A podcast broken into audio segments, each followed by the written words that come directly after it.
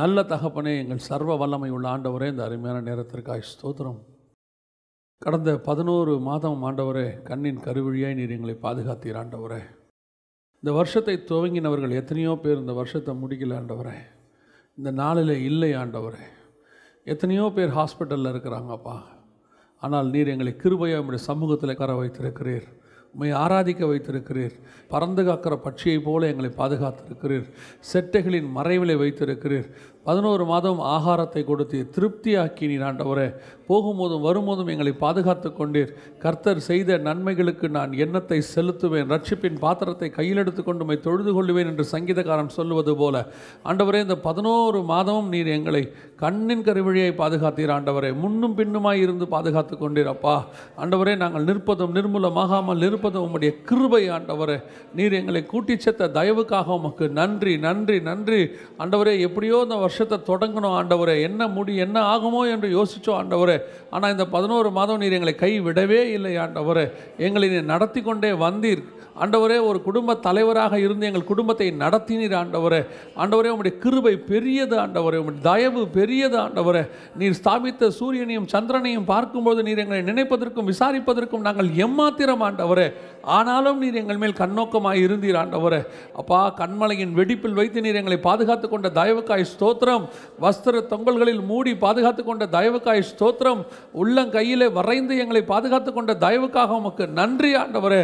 இஸ்ரவேலே, நான் உன்னை எப்படி கைவிடுவேன், எப்ராயிமே உன்னை நான் எப்படி மறப்பேன் என்று சொன்ன எங்கள் ஆண்டவர் எங்களை இந்த பதினோரு மாதமும் அப்படியே மறக்காமல் ஆண்டவரே, இஸ்ரவேலை காக்கிறவர் உறங்குவதும் இல்லை தூங்குவதும் இல்லை என்ற வாக்கு தத்தத்தின்படி இதுவரைக்கும் நடத்தி கொண்டு வந்த தயவுக்காக நன்றி அப்பா.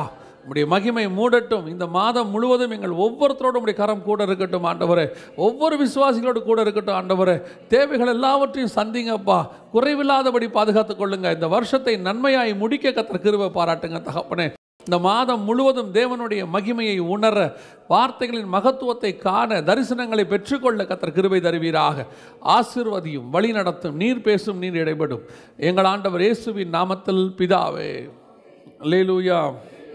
ஆதியாகமத்தின் புஸ்தகம் பனிரெண்டாம் அதிகாரம் ஏழாவது வசனம். கர்த்தர் ஆபிரகாமுக்கு தரிசனமாகி, உன் சந்ததிக்கு இந்த தேசத்தை கொடுப்பேன் என்றார். அப்பொழுது அவன் தனக்கு தரிசனமான கர்த்தருக்கு அங்கே ஒரு பலிபீடத்தை கட்டினான். இது ஒரு வாக்கு தத்தம், ஆபிரகாமுக்கு கொடுக்கப்பட்டதான வாக்கு தத்தம். பொதுவாகவே தேவன் நம்ம அத்தனை பேருக்கும் வாக்கு தத்தம் பண்ணுறார். வாக்கு தத்தம் பண்ணாமல் இல்லை, எல்லாருக்கும் வாக்கு தத்தம் பண்ணுறாரு. தனிப்பட்ட முறையில் பண்ணுறாரு, வேதத்திலிருந்து பண்ணுறாரு. வாக்குத்தத்தம் என்பது கர்த்தர் நமக்கு கொடுப்பது. நான் இன்னும் சொல்லுவேன், வாக்குத்தத்தம்னு ஒன்று இல்லாவிட்டால் பல நேரங்களில் நாம் சோர்ந்து போவோம். சூழ்நிலைகளுக்கு ஏற்ற மாதிரி கர்த்தர் பேசுவார். ஆனால் என்ன, எல்லா வாக்குத்தத்தங்களும் நமக்கு ஆம் என்றும் இருக்கிறது. ஆபிரகாமுக்குள்ளாக வந்த எல்லா ஆபிரகாமுடைய ஆசீர்வாதங்கள் எல்லாமே ஆண்டவராக இயேசு கிறிஸ்துவுக்குள்ளாக ஆம் என்றும் ஆம் என்றும் இருக்கிறது. ஆனால் இந்த வாக்குத்தத்தத்தை சுதந்திரிக்கிற முறை என்ன? இன்றைக்கி வாக்குத்தத்தம் வந்து எப்படி ஆயிடுச்சு அப்படின்னு கேட்டிங்கன்னா, நம்ம கிறிஸ்தவத்தை பொறுத்த வரைக்கும் அது வந்து ஒரு ஜோசியம் மாதிரி ஆயிடுச்சு. அதை வச்சுட்டு நம்ம ஜோசியம் பார்க்குற மாதிரி ஆயிட்டோம். அதை அதுக்காக எந்த ஒரு முயற்சி செய்கிறதில்ல, ஒன்றும் செய்கிறதில்ல. ஆண்டவர் சொல்லிட்டார் ஆண்டவர் சொல்லிட்டார் அவ்வளோதான். ஆண்டவர் சொல்லுவார், ஆனால் நம்மக்கிட்ட சில விதமான காரியங்களை எதிர்பார்ப்பார். அவர் வ வசனத்தை சொல்லிடுவார், அந்த வசனத்துக்கான கிரியையை நம்ம இடத்துல என்ன செய்வார், எதிர்பார்ப்பார். இந்த கிரியை இல்லாத விசுவாசம், ஆண்டவர் வாக்கு பண்ணிட்டார், உட்காந்து நான் பாட்டு என்ன செய்வேன், ஜோம் பண்ணுவேன் ஜோம் பண்ணுவேன் ஜோம் பண்ணுவேன் அப்படின்னா ஜோம் பண்ணிகிட்டே இருந்தோம்னா எல்லா வாக்குத்தத்தங்களும் நிறைவேறிடுமா? நம்மிடத்துல சில காரியங்களை கர்த்தர் எதிர்பார்க்கிறார். இப்போது ஆபிரகாமுக்கு ஆண்டவர் சொல்கிறாரு, உன் சந்ததிக்கு இந்த தேசத்தை கொடுப்பேன். நல்ல வாக்குத்தத்தம் தான், ஆண்டவர் சொல்லிட்டார். ஆனால் ஆண்டவர் இதற்கு ஆபிரகாமிட்ட சில காரியங்களை எதிர்பார்க்கிறார். அப்போ தான் இந்த வாக்குத்தத்தம் நிறைவேறுகிறது. இப்போது வாசிங்க, என்னென்ன காரியங்கள் எதிர்பார்க்குறாரு, என்னென்ன காரியங்கள் செய்து ஆபிரகாம் இதை சுதந்திரித்து கொண்டார், இந்த வாக்கு தத்தத்தை சுதந்திரித்து கொண்டார் அப்படின்னு தான் நம்ம பார்க்க போகிறோம். அதே காரியத்தை தான் நமக்கும் ஆண்டவர் வச்சுருக்கிறார். நம்ம ஒவ்வொருத்தருக்கும் ஆண்டவர் வந்து ஒரு ஒரு வாக்கு தத்தம் கொடுத்துருக்கிறார். அதை சுதந்திரிக்கணும்னா அப்படி தான் செய்யணும். அதை அதை செஞ்சால் தான் நம்ம சுதந்திரிக்க முடியும். இப்போது ஆதியாகமத்தின் புஸ்தகம் பன்னிரெண்டாம் அதிகாரம் ஒன்றாவது வசனத்திலேருந்து வாசிங்களே, மூன்றாவது வசனம் வரைக்கும் வாசிங்க. கர்த்தர் ஆபிரகாமை நோக்கி, நீ உன் தேசத்தையும் உன் இனத்தையும் உன் தகப்பனுடைய வீட்டையும் விட்டு புறப்பட்டு நான் உனக்கு காண்பிக்கும் தேசத்துக்கு போ. நான் உன்னை பெரிய ஜாதியாக்கி உன்னை ஆசீர்வதித்து உன் பேரை பெருமைப்படுத்துவேன். நீ ஆசீர்வாதமாயிருப்பாய். உன்னை ஆசீர்வதிக்கிறவர்களை ஆசீர்வதிப்பேன், உன்னை சபிக்கிறவனை சபிப்பேன், பூமியில் உள்ள வம்சங்கள் எல்லாம் உனக்குள்ள ஆசீர்வதிக்கப்படும் என்றார். இதுல எங்கேயாவது தேசத்தை தருவேன்னு இருக்கா? இந்த மூணுல எங்கேயாவது தேசத்தை தருவேன்னு சொல்லியிருக்கிறாரா? வசனம் சொல்லுது, கானான் தேசத்துக்கு அவன் புறப்பட்டு போனான், அவன் சொன்னபடியே புறப்பட்டு போனான், கானான் தேசத்தில் போய் சேர்ந்தார்கள். அஞ்சாவது வசனம். ஏழாவது வசனம், கர்த்தர் ஆபிரகாமுக்கு தரிசனமாகி உன் சந்ததிக்கு இந்த தேசத்தை. அப்போ கர்த்தர் உங்களுக்கு சொல்கிற வாக்கு தத்துவத்தை நிறைவேற்றணும்னா, உங்களுக்கு ஒரு காரியத்தை கொடுப்பேன்னு சொன்னார்னா அந்த சொல்கிற காரியத்தில் நீங்கள் இருக்கணும், அந்த இடத்துக்கு நீங்கள் போகணும்.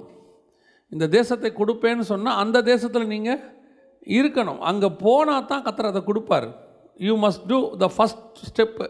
ஆண்டவர் ஒரு விஷயம் சொல்லிடுவார், ஆனால் அந்த விஷயத்தை நிறைவேற்றணுன்னா முதல்ல நாம் அங்கே இருக்கணும்.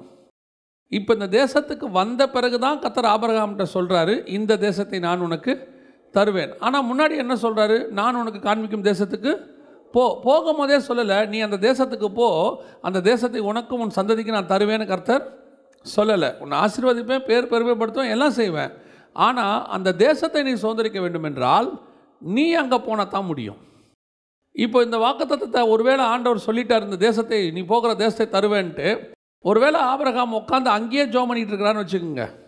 இங்கே ஆறானு ஆறான்லேயே ஜோம் பண்ணுறாரு, இல்லை மெசபொத்தாமியிலே ஜோம் பண்ணுறாருன்னு வச்சுக்கோங்க.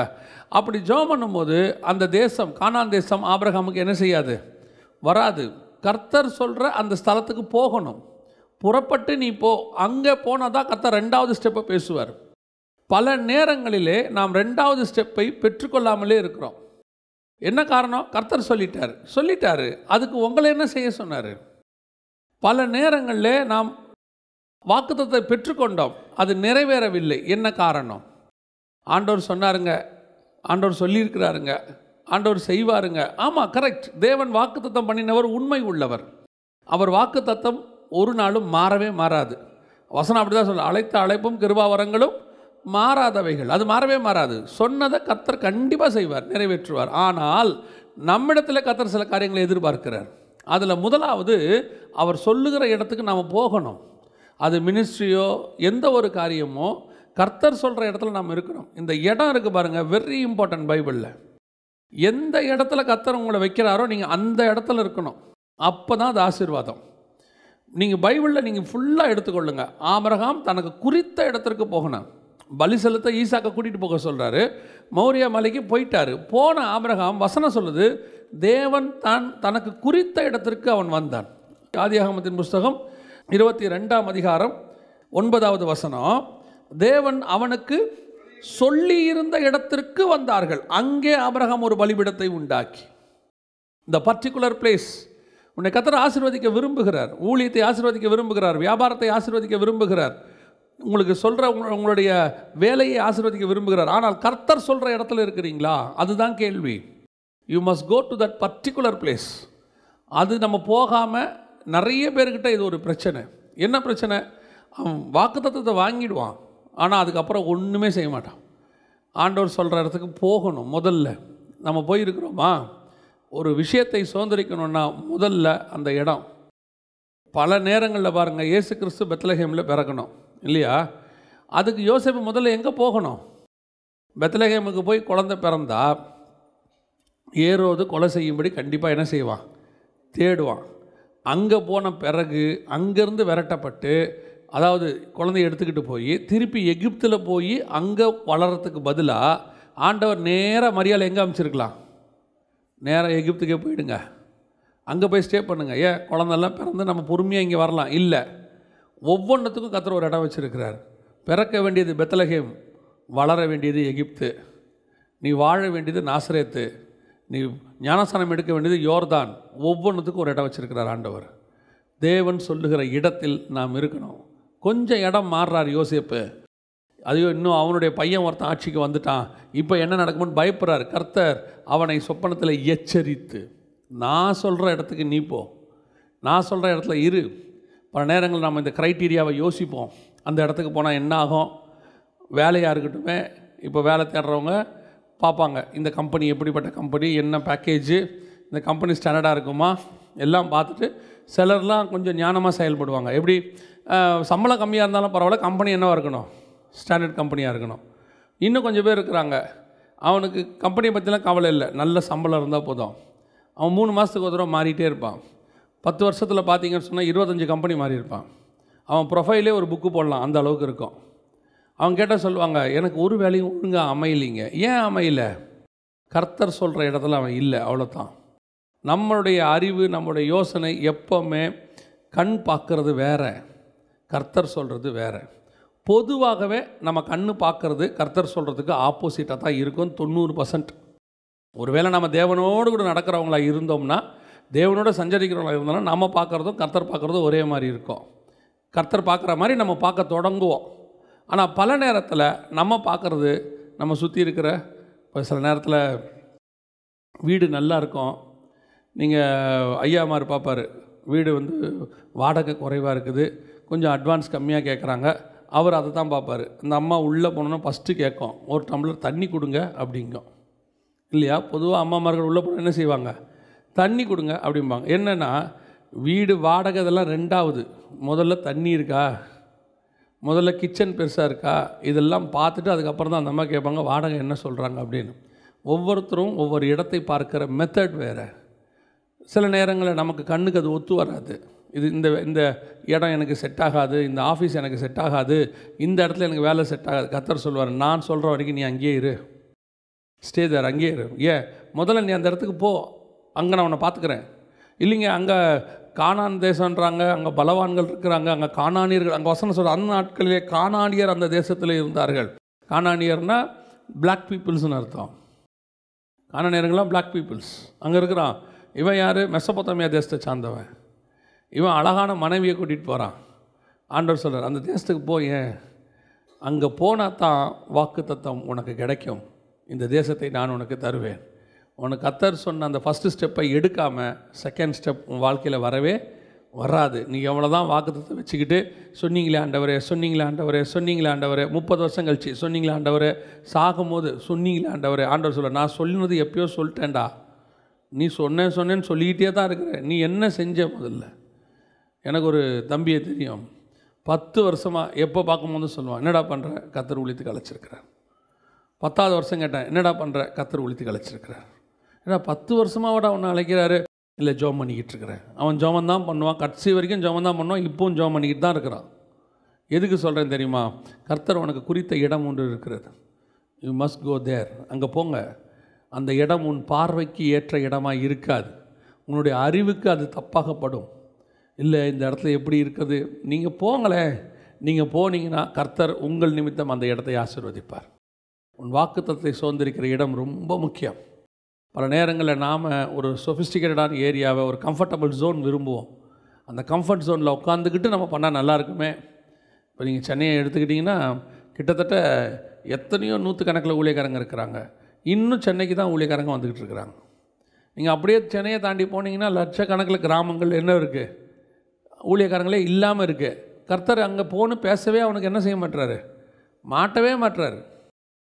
தேவன் பாருங்கள், அஞ்சரை லட்சம் கிராமம் இருக்காமா, அங்கே ஊழியக்காரன் பாதி பாதி கிராமத்துக்கு யாரும் இல்லையாம்மா, ஊழியக்காரனே இல்லையாம்மா. அவங்க கண்ணிட்டு பார்க்குறாங்க. அது தேவனுடைய தோட்டத்தை போலவும் எகிப்தை போலவும் இருந்தால் தேவ சித்தம். கண்ணிட்டு பார்க்கும்போது எப்படி இருக்கக்கூடாது, அங்கே வந்து வறட்சி அப்படிலாம் இருக்கக்கூடாது. நல்லா தெரிஞ்சுக்கொள்ளுங்க, அது என்ன இடமோ, அது வந்து அம்ஜிகரியாக இருக்குதோ, இல்லை அரும்பாக்கமாக இருக்குதோ, இல்லை அருப்புக்கோட்டையாக இருக்கோ, இல்லை ஆம்ஸ்டர்டாமாக இருக்குதோ, கர்த்தர் எங்கே சொல்கிறாரோ அங்கே போயிடுங்க. ஆனால் அங்கே வச்சு தான் கர்த்தர் உங்களை ஆசீர்வதிப்பார். வேறு நீங்கள் எங்கே பிளேஸ்மெண்ட் பண்ணாலும் அந்த ஆசீர்வாதம் வரவே வராது. நீங்கள் சொல்கிற கர்த்தர் சொல்கிற இடம் பிளேஸ்மெண்ட் பண்ணிட்டாருன்னா அந்த இடத்தை தாண்டி வேறு ஆசீர்வாதம் உங்களுக்கு வர வாய்ப்பே இல்லை. அது கர்த்தர் கொடுக்குற ஆசீர்வாதம். நீங்கள் ஒன்றுமே செய்ய வேண்டாம். நான் எப்பவும் சொல்லுவேன், இந்த காட்ஸ் பிளேஸில் உட்காந்துட்டிங்கன்னா எல்லாமே தானாக வந்து அங்கே நின்றோம். ஏன்னா அவர் அப்படி தான் அமைச்சிருப்பார்.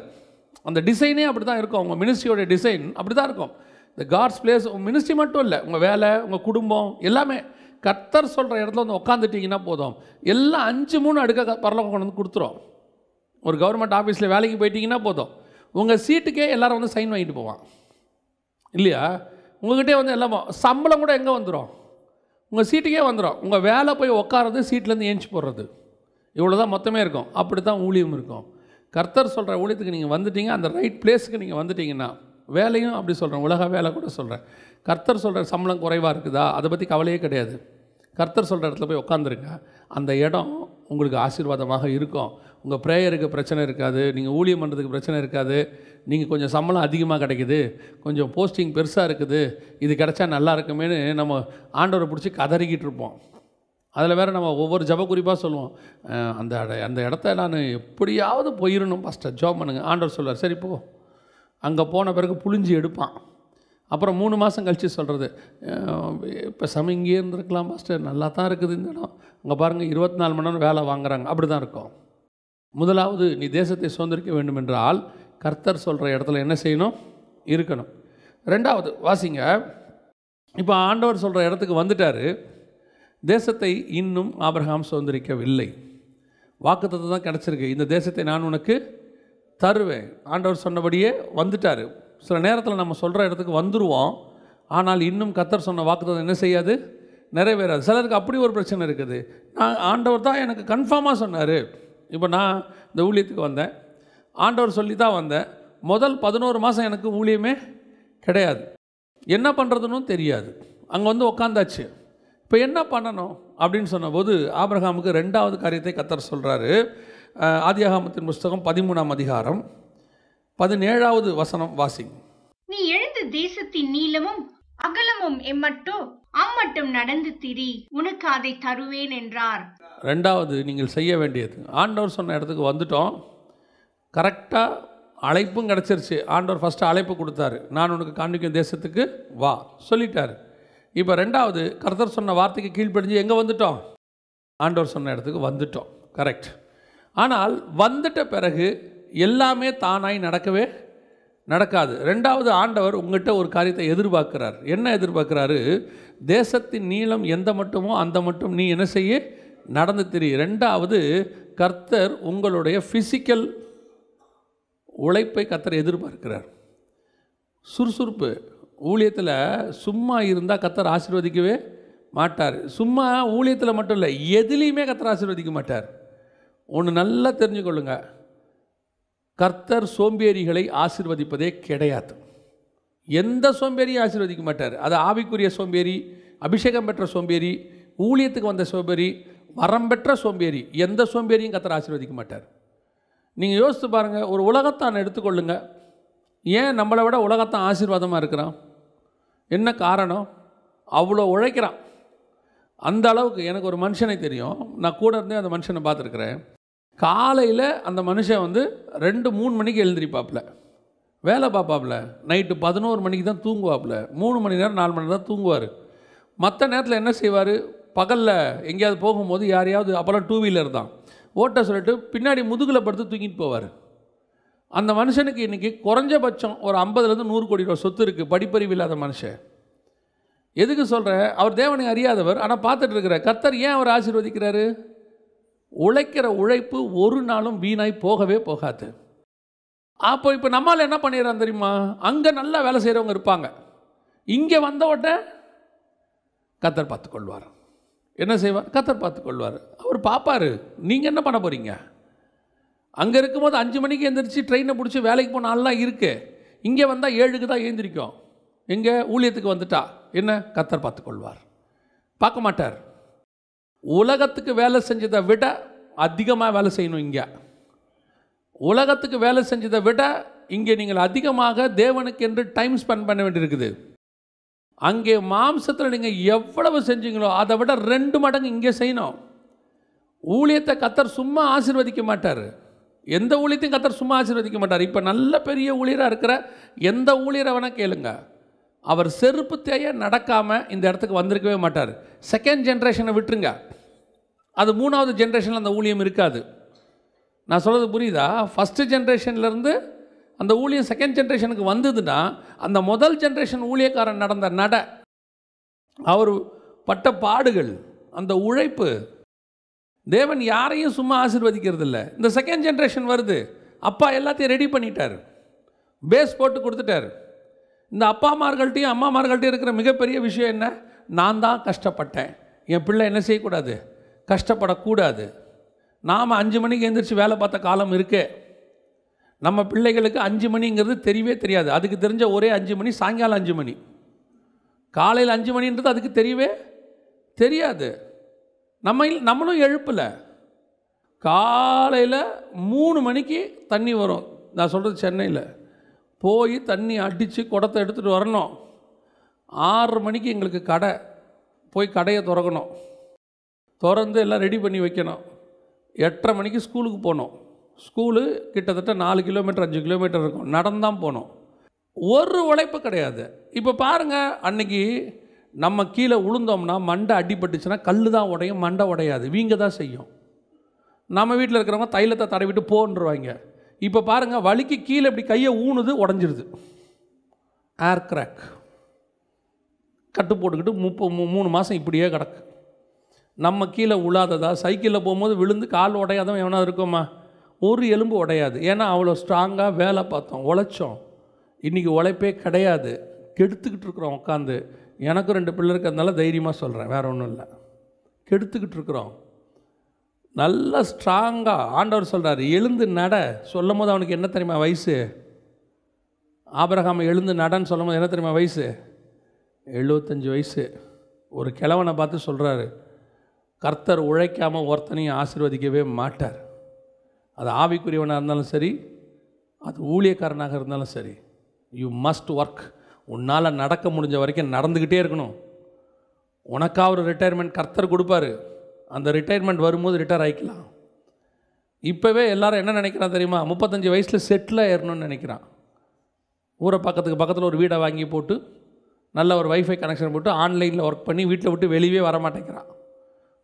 ஒர்க் ஃப்ரம் ஹோமு ஆர்டர் பண்ணி சாப்பிட்றான், வீட்டை விட்டு வெளியே வரமாட்டேங்கிறான். அவன் எழுந்திரிச்சு நிற்கிறான், கால் பெண்டாக இருக்குது, நேரம் ஆகிறதுக்கு மூணு நிமிஷம் ஆகுது. பார்த்துருக்கீங்களா? இப்போது இப்போல்லாம் சேர்லேருந்து எழுந்துட்டு முறிச்சு கிரிச்சு தான் வரான். நம்மலாம் எழுந்திரிக்கும் போது எழுந்துட்டு எழுந்துட்டுனா அப்படியே எழுந்திரிப்போம். பார்த்துருக்கீங்களா? இப்போல்லாம் இவனை எழுப்பணும்னா பத்து நிமிஷத்துக்கு முன்னாடியே எழுந்திச்சிடணும். எப்பா எழுந்திருப்பா. அவன் கொஸ்டின் மார்க் ஆகி அப்புறமா வந்து ஆச்சரியக்குறியாக ஆவான், அப்புறம் ஸ்ட்ரெச்சிங்காக எல்லாம் ஆவான். அதுக்கப்புறம் ஏஞ்சி நிற்கும் போது பஸ்ஸு போயிடும். சோம்பேறிகள், ஆவிக்குரிய சோம்பேறிகளாக இருக்கட்டும், உலக சோம்பேறியாக இருக்கட்டும், கர்த்தர் ஆசீர்வதிக்க மாட்டார். நம்முடைய காலத்தில் நம்ம அம்மாக்கள் பார்த்த வேலை, எவ்வளோ வேலை பார்த்துருக்குறாங்க, எவ்வளோ கஷ்டப்பட்டுருக்குறாங்க, எவ்வளோ தூரம் நடந்துருக்குறாங்க. அந்த காலத்தில் தலையில் ஒரு குடம், இருப்பில் ஒரு குடம் இருக்கும். இப்போல்லாம் குடங்கிற கான்செப்டே இல்லை. இப்போ இருக்க குடம் எப்படின்னா, அப்போ இந்த சொப்பு வச்சு விளையாடுவாங்க. பார்த்துருக்கீங்களா பிள்ளைங்க? அந்த சைஸ் குடம் தான் இப்போ வீட்லேயே இருக்குது. ஒரு தண்ணிக்கென தூக்கி ஊற்ற முடியல, உருட்டிகிட்டு வருது, தூக்கிட்டு வர மாட்டேங்குது. கவனிச்சுக்கொள்ளுங்க, நீங்கள் எவ்வளோ உழைக்கிறீங்களோ அவ்வளோ கர்த்தர் ஆசீர்வதிப்பார். ஊழியத்தின் பாதைக்கு ஒப்பு கொடுத்தவங்களாக இருக்கட்டும். இந்த ஊழியன்றது வந்து ஏதோ சொஃபிஸ்டிகேட்டட் பாதை கிடையாது, இது கடினமான பாதை. இங்கே கர்த்தருக்காக உழைக்கணும். குதிரையில் போயிட்டு இருந்தவன் நடந்து போனான், அதான் ஊழியம். யார்? பவுல். குதிரையில் போயிருந்தவன் நடந்து போய் ஒவ்வொரு தெருவாக நடந்து ஒவ்வொரு இடத்துல அடி வாங்கி கஷ்டப்பட்டு போட்டு வச்சது தான் இந்த பேஸ்மெண்ட். இன்றைக்கி நமக்கு ஊழியத்தின் பாதையில் ஆண்டவர் சொல்கிறார், நீ நடந்தால் தான்ப்பா, நீ எவ்வளோ நடக்கிறியோ அவ்வளோ தரேன் நான் உனக்கு, அவ்வளோ தான். எவ்வளோ உழைக்கிறியோ அவ்வளோ உழைப்பு. காலையில் அஞ்சு மணிக்கு எழுந்திரிச்சு ஜெபம் பண்ணணும். பத்து மணி வரைக்கும் முன்னாடி தூக்கன்றதை யோசிக்கக்கூடாது. எமில் ஜெபசிங் என்ன சொல்லுவாங்க, ஒரு நாளைக்கு காலையில் அஞ்சு மணிக்கு மேலே தூங்குறவங்களாம் ஊழியக்காரனே கிடையாதுன்றவாங்க. அஞ்சு மணிக்கு மேலே ஊழியக்காரன் தூங்கவே கூடாது. ஊழியன்னா எப்படி செய்யணும் தெரியுமா? ஒரு வேளை நீங்கள் நான் எதுக்காக ஆண்டவர் சொல்கிறாருன்னு தெரில, பவுல் ஏன் மற்ற எல்லாரை விட நல்லா ஊழியம் பண்ணான் அப்படின்னு சொல்லி ஒரு கமெண்ட்ரியில் எழுதியிருக்கிறாங்க. காரணம் என்னென்னா, இந்த மற்ற பதினோரு பேரும் இயேசுவோட உயிரோடு இருந்த இயேசுவோடு இருந்தவர்கள். பவுல் உயிர்த்தெழுந்த இயேசுவை பார்த்தவர். ஒரு வெறி, நான் இன்னும் செய்வேனே. நீங்களும் நானும் வரப்போகிற இயேசுவை பார்க்குறவர்கள் முடிஞ்சால் பவுலை விட அதிகமாக ஊழியம் பண்ணணும், வெறி கொண்டு செய்யணும். என் கர்த்தருக்காக நீ எவ்வளோ செய்கிறியோ கர்த்தர் உன்னை அவ்வளோ ஆசீர்வதிப்பார், ஆத்துமாக்களால் நிரப்புவார், உன் தேவைகளை சந்திப்பார். ஆனால் சோம்பேறிகளை கர்த்தர் ஆசீர்வதிக்கிறதே இல்லை. நடன்ட்டார் ஆண்டவர், நீ நடப்பா, எவ்வளோ நடக்கிறியோ நட, அவ்வளோத்தையும் நான் உனக்கு தரேன். என் நண்பர்கள் நாங்கள்லாம் இருக்கிறோம், ஒரு நாலு மூணு மூணு நாலு பேர் இருக்கிறோம். கர்த்தர் இன்றைக்கி எல்லாரையும் ஆசீர்வச்சிருக்கிறார். ஆனால் இங்கே ஒருத்தர் கூட நாங்கள் பார்த்த வரைக்கும் ஒருத்தர் கூட சோம்பேறி கிடையாது. என் ஒரு ஃப்ரெண்டெல்லாம் காலையில் நாலு மணிக்கு எழுந்திரிப்பான், நைட் ஷிஃப்ட் போயிட்டு வருவான், ஏழு மணிக்கு வேலைக்கு போவான், நைட் ஷிஃப்ட் போயிட்டு வந்துட்டு குளிச்சுட்டு அடுத்த ஷிஃப்ட் ஒம்பது மணிக்கு போவான். குடும்பத்தை காப்பாற்றணும், இன்னொரு ஃப்ரெண்டு இருந்தான். அவன் முப்பத்தஞ்சு கிலோ தூக்கி தோளில் போட்டுக்கிட்டு கோயம்புத்தூருக்கு போவான் அன்ரிசர்வ்ட் கம்பார்ட்மெண்ட்டில். இன்றைக்கி கத்திர அவனை ஆசீர்வச்சிருக்கிறார். இன்றைக்கி ஏன் இந்த சர்ச் பாஸ்டர் உங்களுக்கு நம்ம சர்ச் பாஸ்டர் இதே மயிலாப்பூரில் அவர் நடந்ததை ஒரு ஆள் பார்த்துட்டு என்ன இப்படி நடக்கிறீங்களே நீங்கள் யார் டெய்லி நடக்கிறீங்களே அப்படின்னு கூப்பிட்டு முதல் சர்ச்சுக்கு இடம் கொடுத்தாங்க. இவங்கெல்லாம் ஏதோ படிக்காதவங்களோ இல்லை வாய்ப்பு இல்லாதவங்களோ இல்லை, எல்லாம் பிஇ முடிச்சுட்டு நல்லா முடிச்சுட்டு நினச்சிருந்தாங்கன்னா இவங்களும் ஒரு எம்என்சி கம்பெனியில் ஒர்க் பண்ணி நல்லா போயிருக்க முடியும். அந்நீரும் பரதேசியுமாய் தங்களை தேவனுக்கு என்று ஒப்பு கொடுத்தார்கள். எந்த மட்டும் நடந்தாங்களோ அந்த மட்டும் ஆசீர்வச்சிருக்கிறாங்க. இன்றைக்கி இவ்வளோ இடம் இருக்குது, இவ்வளோ பெரிய சர்ச் இருக்குது. அவருக்கு என்னப்பா பெரிய சர்ச் வச்சுருக்கார். ஆமாப்பா அவ்வளோ நடந்திருக்கிறாரு, அவ்வளோ கஷ்டப்பட்டுருக்கிறாங்க. இன்றைக்கி இருக்கிற எல்லா பெரிய ஊழியர்களும் ஒரு காலத்தில் அவர்கள் உபத்திரவப்பட்டதனுடைய விளைவு தான் இன்றைக்கி இவ்வளோ பெருசு இருக்குது. இன்றைக்கி செகண்ட் ஜென்ரேஷனுக்காரன் சொல்லுவான், நம்ம டெக்னிக்கலி நடத்தணுங்க சர்ச்சை, ப்ராக்டிக்கலி நடத்தணுங்க, நல்லா எம்பிஏ பிபிஏ முடிச்சுட்டு நடத்தணுங்க. நீ உழைக்காமல் நெக்ஸ்ட் ஜென்ரேஷன் நிற்காது. உன்னுடைய உழைப்பு இல்லாமல் அடுத்த ஜென்ரே உன்னுடைய உழைப்பு தான் விதை. ஆண்டவருக்காக வேலை செய்யணும், நல்லா வேலை செய்யுங்க. அதே மாதிரி ஸ்பிரிச்சுவல் பீப்புளுக்கு சொல்கிறேன், ஆண்டவர் இருக்கிறாரு, போர்டை வச்சுட்டோம், வசனத்தை வச்சுட்டோம், இந்த ஸ்தலத்தில் வந்து பாஸ்டர் ஜோம் பண்ணிட்டார்னா உன் பிஸ்னஸை கத்திர ஆசீர்வதிக்க மாட்டார். நீ உழைக்கணும். எல்லாம் பார்த்துட்டு ஒரு கடையும் கவனிக்க மாட்டான், ஒரு பிஸ்னஸையும் கவனிக்க மாட்டான். அவன் பாட்னு சுற்றிக்கிட்டு இருப்பான். என்ன கத்தர் பார்த்துக்கொள்வார். கத்தர் சொல்லி தான் இந்த இடத்துல கடை ஆரம்பிச்சிருக்கணும். ஆரம்பிங்க, நீ உழைக்கணும்ல. அந்த கடையில் உலகத்தான போய் பாருங்கள்.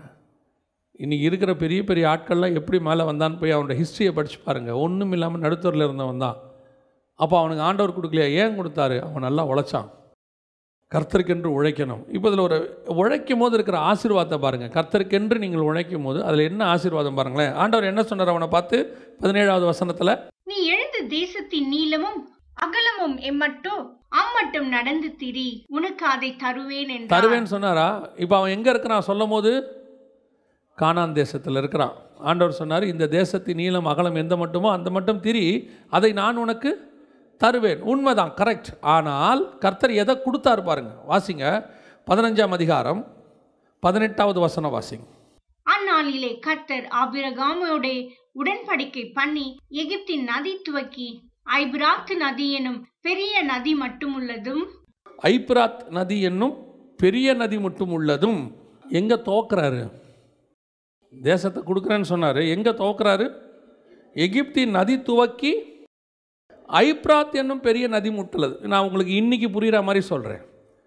இப்போ ஆபிரகாம் சொல்லும் போது இஸ்ரேலில் இருக்கிறாரு. ஆபிரகாம் எங்கே இருக்கிறாரு? இஸ்ரேலில் இருக்கிறாரு.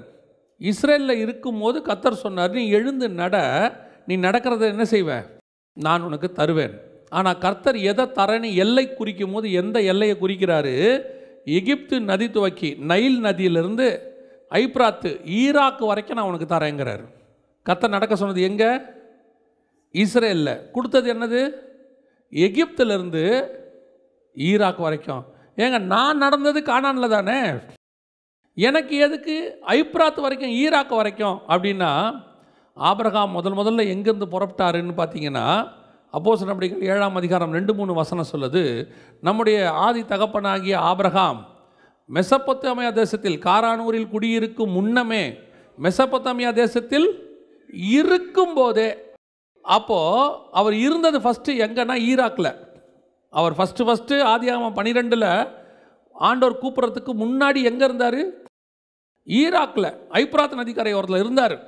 கர்த்தர் சொன்னார், நீ புறப்பட்டு நான் உனக்கு காண்பிக்கும் தேசத்துக்கு போ. இவர் புறப்பட்டு வந்துட்டார். வரும்போது இவருக்கு ஒன்றும் தெரியாது. ஓகே, வந்தாச்சு.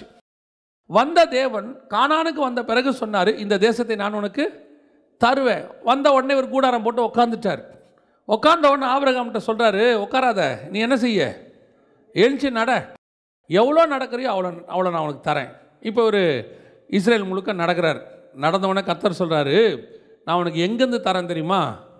ஐப்ராத்துலேருந்து தரேன். ஏன் ஆண்டவரே? நீ இன்னைக்கு நான் சொன்னதுக்கு நீ நடந்த, ஆனால் நான் கணக்கு என்னைக்கு முதல் முதல்ல என் பேச்சை வச்சு நீ முதல் ஸ்டெப்பை வச்சியோ அங்கேயே கணக்கு வச்சுக்கிட்டேன். நீ என்ன கணக்கு வச்சுக்கிற? நான் இப்போ ஊழியத்துக்கு வந்தேன், கர்த்தர் என்னை ஆசீர்வதிச்சிருக்கிறார்.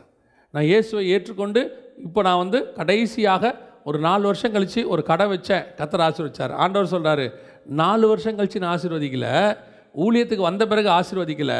எப்போ முதல் முதல்ல என்னை நம்பி என் கரத்தை பிடிச்சி இயேசுவே என்னை மன்னிச்சிரும் உம்முடைய தேவனா என்னை ஏற்றுக்கொள்கிறேன்னு சொன்னியோ அந்த நிமிஷத்துலேருந்தே நான் கணக்கு வச்சுக்கிட்டேன். அதுலேருந்தே உன் ஆசீர்வாதம் ஆரம்பிச்சிருச்சு. ஆனால் நான் உனக்கு அப்போ அதை வாக்கு பண்ணலை, சொல்லலை. ஆனால் நான் சொன்னதை நீ செய்யும் போது அதையும் சேர்த்து நான் உனக்கு தந்தேன். இதுதான் கர்த்தர் கொடுக்குற ஆசீர்வாதத்தினுடைய மகத்துவம். நம்ம நினச்சிக்கிட்டோம் ஏதோ ஊழியத்துக்கு வந்த பிறகு கர்த்தர் ஆசீர்வச்சிருக்கிறாரு, இல்லை ஒரு பிஸ்னஸ் தொடங்கின பிறகு. இல்லை, ஆண்டவர் சொல்கிறாரு என்னை நீ நம்பின முதல் நாள்லேயே நான் உன்னை ஆசீர்வதிக்க தொடங்கிட்டேன். ஏன் அதை அப்போ தரல? நான் கஷ்டப்பட்டேனே, நான் அப்போ வேதனைப்பட்டேன். ஆண்டவர் சொல்கிறாரு நீ நான் சொல்கிற காரியத்தை செஞ்சு முடிக்கும் போது, நம்ம ஊரெலாம் பார்த்திங்கன்னா வேலை செய்யும் போது நமக்கு என்ன கொடுத்துருவாங்க? சம்பளம் கொடுத்துருவாங்க. சம்பளம் கொடுத்து முடிச்சுட்டு ரிட்டையர் ஆகும்போது பார்த்திங்கன்னா ஒரு பிஎஃப்னு ஒன்று வரும், பெரிய அமௌண்ட் ஒன்று வரும். அதோடு கூட சேர்ந்து ஏதாவது என்ன செய்வாங்க? இன்சென்டிவ், இந்த மாதிரி ஏதாவது ஒன்று வரும். ஒரு பெரிய அமௌண்ட் ரிட்டையர் ஆகும்போது கொடுப்பாங்க. அவன் எதிர்பார்த்துருக்கவே மாட்டாங்க. கவர்மெண்ட்டில் இருக்கிறவங்களுக்கு தெரியும் எனக்கு இவ்வளோ வரும்னு சொல்லி. அதை கூட பிஎஃப் கணக்கு அப்புறம் தான் பார்ப்பாங்க. இந்த தனியார் கம்பெனியில் என்ன செய்வாங்க, நல்ல வேலை முடிச்சுட்டு போகும்போது ஒரு பெரிய அமௌண்ட்டை கொடுத்து வச்சுக்கோங்கன்னு சொல்லுவாங்க. அப்போ தான் அவன் நினைப்பான் எனக்கு மாதம் மாதம் சம்பளம் கொடுத்துட்டீங்க, நான் உழைச்சா எல்லா வேலையும் முடிஞ்சிருச்சு. இது என்னது? இது நீ உழைச்சதுக்கு இல்லை, உன்னுடைய உண்மைக்கு. நான் சொன்னதை கேட்டு இந்த கம்பெனியில் உண்மையாக இருந்த பாரு, அதுக்கு நான் கொடுக்குற ஆசீர்வாதம். நம்முடைய ஆண்டவர் அப்படிப்பட்டதான ஒரு தேவன். ஏதோ அவர் இன்றைக்கி நினைக்கிறாருன்னு நினச்சிக்காதீங்க, இல்லை ஊழியத்துக்கு வந்த பிறகு தான் நினைக்கிறாருன்னு நினச்சிக்காதீங்க. ஆண்டவர் முதல் முதல்ல நீங்கள் என்றைக்கு ஏற்றுக்கிட்டீங்களோ அன்றைக்கே உங்களை கணக்கு வச்சுக்கிட்டார். அன்றைக்கி நீங்கள் நடக்க ஆரம்பிக்கும் போதே கர்த்தருடைய கணக்கில் இருக்குது, எல்லாம் போட்டு வச்சுருக்கிறாரு. ஒரு நாள் வரும், தேவன் அத்தனையும் எடுத்து கையில் கொடுப்பார். இப்போ ஆபிரகாமுக்கு ஆச்சரியமாக இருக்கும், எதுக்கு எனக்கு ஐப்ராத்து, அவ்வளோ தூரம் எதுக்கு? ஆண்டவர் சொல்கிறார் இல்லை, நான் கணக்கு வச்சுருக்கிறேன். நீ வேணால் கானானில் கணக்கு வச்சுக்கோ, நான் வச்சது ஐப்ராத்து. பல நேரங்களில் கானானில் நடக்கும்போது, ஊழியத்தின் பாதையில் நடக்கும்போது, அல்லது உபத்திரவத்தில் நடக்கும்போது நம்ம நினச்சிட்ருப்போம் இந்த உபத்திரவத்தின் பாதையை கடந்தால் போதும், இன்றைக்கி ஒரு ஆசீர்வாதம் வந்தால் போதும், இப்போ இதை முடித்தா போதும். ஆண்டவர் சொல்வார் இப்போ முடிக்கிறதெல்லாம் ஒரு பெரிய விஷயமே இல்லை, முடிக்கும் போது பாரு உனக்கு நான் வச்சுருக்கிற ஆசீர்வாதம் வேறொரு நிலையில் இருக்கும். அதை உன் கண்கள் காணவும் இல்லை, உன் காதுகள் கேட்கவும் இல்லை. ஆண்டவர் நியமித்து வச்ச ஆசீர்வாதம் அப்படி தான் இருக்கும், அன்எக்ஸ்பெக்டட். என் வார்த்தைக்கு அதான் சொல்கிறேன், நீங்கள் முதல் முதல்ல ஆண்டவர் சொல்லும் போதே வந்துடணும். நான் எப்போவும் ஒரு விஷயத்தில் ரொம்ப சந்தோஷப்படுவேன். எதுலன்னா, எனக்கு முதல் நாள் சுவிசேஷன் சொல்கிறேன் அன்றைக்கி நான் ஆண்டவர் ஏற்றுக்கிட்டேன். நான் அதை தட்டவே இல்லை. நான் தட்டலன்னு சொல்லக்கூடாது, ஆவியானவர் என்னை தட்ட விடலை. முதல் நாள் ஆண்டவர் சொன்ன ஒரு நண்பன் வழியாக சொன்னார், அன்றைக்கி ஆண்டவரை ஏற்றுக்கிட்டேன். அன்னையிலோ இன்றைக்கி ஓடிக்கிட்டுருக்கு இன்ன வரைக்கும். ரெண்டாவது, என்னை முதல் முதல்ல ஆண்டவர் ஊழியத்துக்கு வான்னு சொன்னார், அப்பயே வந்துட்டேன் கிளம்பி. சிலர்லாம் பார்த்திங்கன்னா ஊழியத்தின் பாதையில் ஆண்டவர் கூப்பிட்டு, ஆண்டவருக்கு இவங்க டெஸ்ட்டு வச்சு, ஆண்டவர் அந்த டெஸ்ட்டில் அவர் பாஸ் ஆகி, அப்புறமா சரி ஓகே ஒரு டைம் கொடுங்க, டூ மந்த்ஸில் வந்துடுறேன், ஏன் நமக்கு கொஞ்சம் கமிட்மெண்ட்லாம் இருக்குது, முடிச்சுட்டு வரேன். இப்போ யோசிச்சு பாருங்கள், ராஜா எப்படி வெயிட் பண்ணுவார்? நம்மளை ஒரு வேலைக்கார வேலைக்கு கூப்பிட்ருக்கிறாரு இல்லையா? ஏன்ப்பா இந்த விதையை கொண்டு போய் விதைச்சிட்டு வான்னு கூப்பிட்ருக்காரு. இந்த விதையை கையில் வாங்கிட்டு, ராஜா கொஞ்சம் வெயிட் பண்ணுங்கள், அவ்வளோ அர்ஜென்ட்டெல்லாம் போக முடியாது, வரேன் அப்படின்னு அவர் என்ன சொல்வார்? போய் தொலை, அப்படி தான் அமுச்சு விட்ருக்கிறார். ஆனால் ஒன்று தெரியுமா, நீங்கள் எவ்வளோ டிலே பண்ணிங்களோ அந்த டிலே உங்களுடைய மினிஸ்ட்ரியில் எல்லா இடத்துலையும் இருக்கும். கர்த்தர் கூப்பிட்ற அன்னைக்கு வரவனுக்கும் அந்த டிலே பண்ணி வரவனுக்கும் அந்த டிலே கண்டிப்பாக உன் மினிஸ்ட்ரியில், பிளஸ்ஸிங்கில், எல்லா இடத்துலும் அந்த டிலே இருந்துகிட்டே இருக்கும். சின்ன உதாரணம் தான், ஒரு இடத்துல ட்ரெயின் ஒன் ஹவர் லேட்டாக புறப்பட்டா எல்லா ஸ்டேஷன்லேயும் அது எப்படி தான் போகும்? லேட்டாக தான் போகும், கடைசி வரைக்கும் லேட். ஆனால் ஸ்டேஷன் போயிடும், டெஸ்டினேஷன் போயிடும், எந்த மாற்று கருத்தும் இல்லை. ஆனால் எல்லாமே எப்படி தான் வரும்? லேட்டாக தான் வரும். சொல்கிற நேரத்துக்கு கிளம்பிட்டா எல்லா இடத்துலையும் சொல்கிற நேரத்துக்கு வரும். நம்ம சொல்கிற நேரத்துக்கு கிளம்பணும், அதான் ரொம்ப முக்கியம். நீங்கள் கிளம்பி பாருங்கள், ஐப்ராத் நதி உங்கள் கைக்கு வந்துடும்.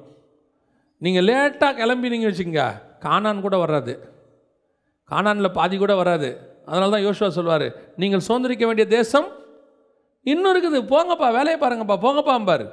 சோம்பேறி போக மாட்டாங்க, ஒரு ஒரு இடத்த பார்த்துருவாங்க, இதுவே நல்லாயிருக்கு இங்கே இருப்போம் இங்கே இருப்போம். ஒரு குரூப் சொன்னான், கானானுக்கு போகிறதுக்கு முன்னாடியே சொல்லிட்டான், இன்னும் ரொம்ப நாள் ஆகும் போல் தெரியுது, எங்களுக்கு யோர்தானுக்கு இந்த பக்கத்துலேயே கொடுத்துருங்க, இது எங்கே அந்த பக்கம்லாம் போய் வாங்கிறது.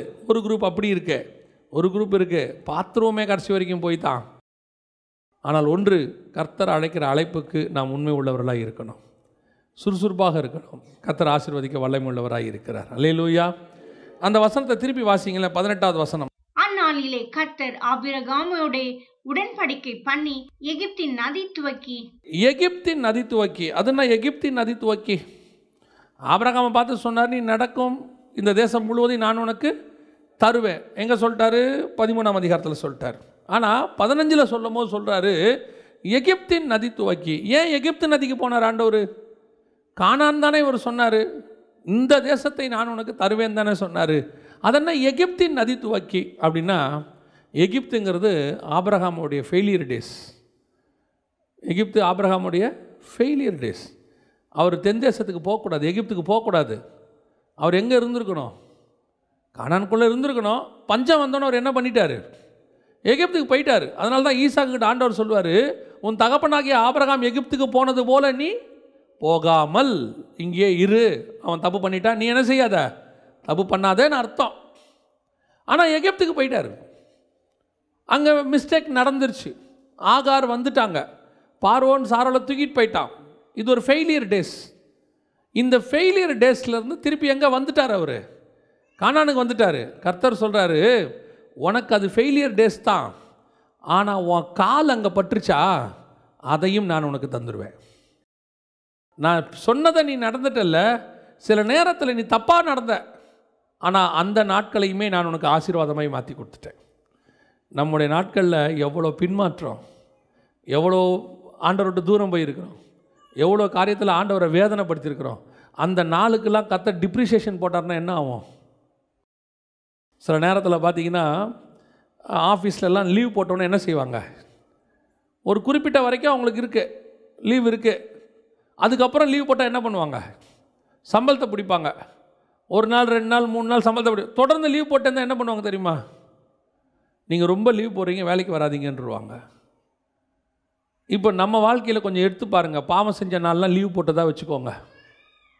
ஆண்டவருக்கு முன்னாடி நம்ம பாவம் செஞ்சதெல்லாம் லீவ் போட்ட நாள் ஆண்டவர் என்ன நினைக்கணும்? நம்ம ஆண்டவர் என்ன பண்ணியிருக்கணும்? கூட்டி கழித்து பார்த்தா வருஷத்தில் ஒரு பத்து நாள் தான். அதுவும் எப்போது? அந்த பத்து நாள் ஞாயிற்றுக்கிழமையாக இருக்கும். சர்ச்சைக்கு வந்த நாள் தான் நம்மளாம் பரிசுத்தவான்கள், நீதிமான்கள். அதுக்கு என்ன காரணம்னா, நம்ம சவுண்டாக பாட்டுக்கிட்டலாம் போட்டு விட்டு வேறு எதையும் யோசிக்க விடாமல் பண்ணிட்டாங்க. அதனால் உள்ளுக்குள்ள நம்ம உட்காந்துருக்கும் போது எப்படி இருக்கிறோம்? நீதிமான்லாம் இருக்கிறோம். திங்கக்கிழமை எப்படி இருந்தோன்னு பாருங்கள். திங்கக்கிழமையிலேருந்து சனிக்கிழமை வரைக்கும் எப்படி இருந்தோன்னு பாருங்கள். இதெல்லாம் கர்த்தர் கணக்கு வச்சார்னா என்ன ஆகும்? நீ சிந்தித்த சிந்தனை, நீ பேசின பேச்சு, சில நேரத்தில் நீ கடிந்து கொண்டு, நீ உன்னை பொறுத்த வரைக்கும் அது நியாயம். தேவனுடைய பார்வையில் அது எகிப்தின் நாட்கள், பின்மாற்றத்தின் நாட்கள், நாம் தேவனை விட்டு தூரம் போன நாட்கள். அந்த நாட்களை எல்லாம் கர்த்தர் கணக்கு வச்சு டிப்ரிசியேஷன் போட்டு உன்னுடைய லாஸ் பண்ணி, இதெல்லாம் உனக்கு லாஸ் ஆஃப் பே, நீ பண்ணதுக்கு உனக்கு இதுக்கெல்லாம் தண்டனை, இதுக்கெல்லாம் நான் உன்னுடைய ஆசீர்வாதத்தில் குறைக்கிறேன்னு ஆதர ஆபிரகாமுக்கு கையை வச்சுருந்தாருன்னா என்ன ஆயிருக்கும்? யார் முழுமையான ஆசீர்வாதத்தை உலகத்தில் வாங்க முடியும் பாருங்கள்? ஒருத்தர் கூட வாங்க முடியாது. ஏன்னா ஒருத்தர் கூட என்ன கிடையாது, முழுமையாக கர்த்தருக்கு உண்மையாக இல்லை. ஆண்டவர் சொல்கிறாரு, அதை நான் உங்கள்கிட்ட கணக்கு தீர்த்துக்கிறேன், ஆனால் உன் கால் அங்கே பட்டுருச்சு. நான் சொன்னல நீ நடந்தால் தந்துடுவேன்னு, உன் கால் பட்டுருச்சு, அதனால் அந்த இடத்தையும் நான் உனக்கு சேர்த்தே தந்துடுறேன், எடுத்துன்னு போன்ட்டார். எவ்வளோ பெரிய ஆசீர்வாதம் பாருங்கள். ஃபெயிலியர் டேஸில் கிடந்தது கூட கர்த்தர் அவனுக்கு என்ன பண்ணிட்டார்? அவன் போகக்கூடாத இடம் எகிப்து. போனால் கர்த்தர் சொல்கிறாரு, எப்பா நீ போகக்கூடாது, போயிட்ட, தப்பு பண்ணிட்ட, அந்த நாட்கள் தவறான நாட்கள், அதுக்கு ஆகாருங்கிற தண்டனை நான் உனக்கு கொடுத்துட்டேன், அதெல்லாம் இருக்கட்டும். ஆனாலும் நீ என்னால் ஆசீர்வதிக்கப்பட்டவன், நீ என் நாமத்தை ஏற்றுக்கொண்டு நடந்தவன், என் ப பேச்சுக்கு கீழ்ப்படுகிறவன், ஆகவே உன் பாதம் பட்ட அந்த எகிப்தையும் நான் உனக்கு என்ன செய்கிறேன்? தந்துடுறேன். இதுதான் தேவனுடைய மகத்துவம்.